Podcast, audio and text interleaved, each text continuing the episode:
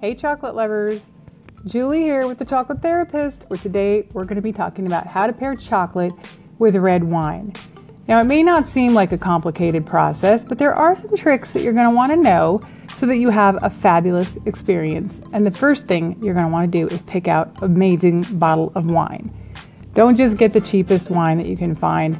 Pick out a favorite, something you really love, something that's a little higher end up so that it has a full flavor.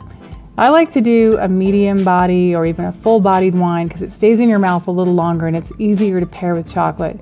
So maybe stay away from like Pinot Noir, Beaujolais, which are lighter and typically a little bit diff- difficult to pair. Now I'm going to go with a Malbec today, but you know, again, whatever wine you like. And step one is to pour the wine into the glass and let it breathe for a minute. So you want to get the flavors opening up swirl it around, take a minute to smell it, get all of your senses involved in the process. Now, regarding the chocolate, again, step up your game with the chocolate and get the best chocolate that you can afford. I'm going to use chocolate from the Chocolate Therapist because it's made to pair with wine. It just has pure chocolate, organic flavoring oil, and then just a little bit of coconut oil in the center to soften it and it goes really great with wine because it's not that sugar bomb that you get inside of a lot of different assorted chocolates. You bite in, it's pure sugar. That's not that good of a pairing with the wine.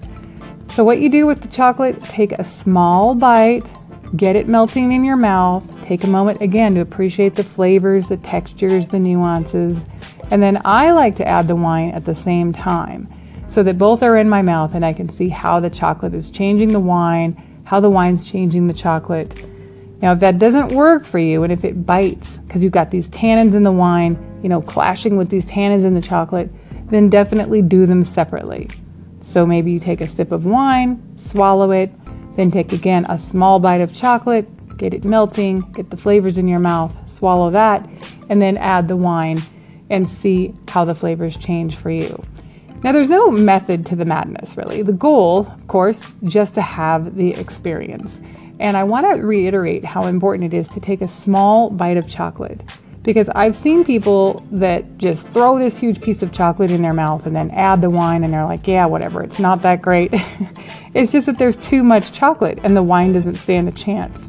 So, again, slow down, enjoy the wine, get the chocolate melting, put the two in together or separate, whatever you prefer, and then have an amazing experience. Note what happens.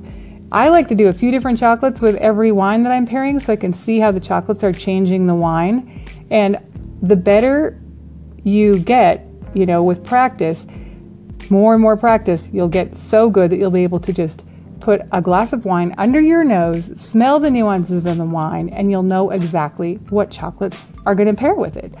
So I'd highly suggest getting out there and doing some practice.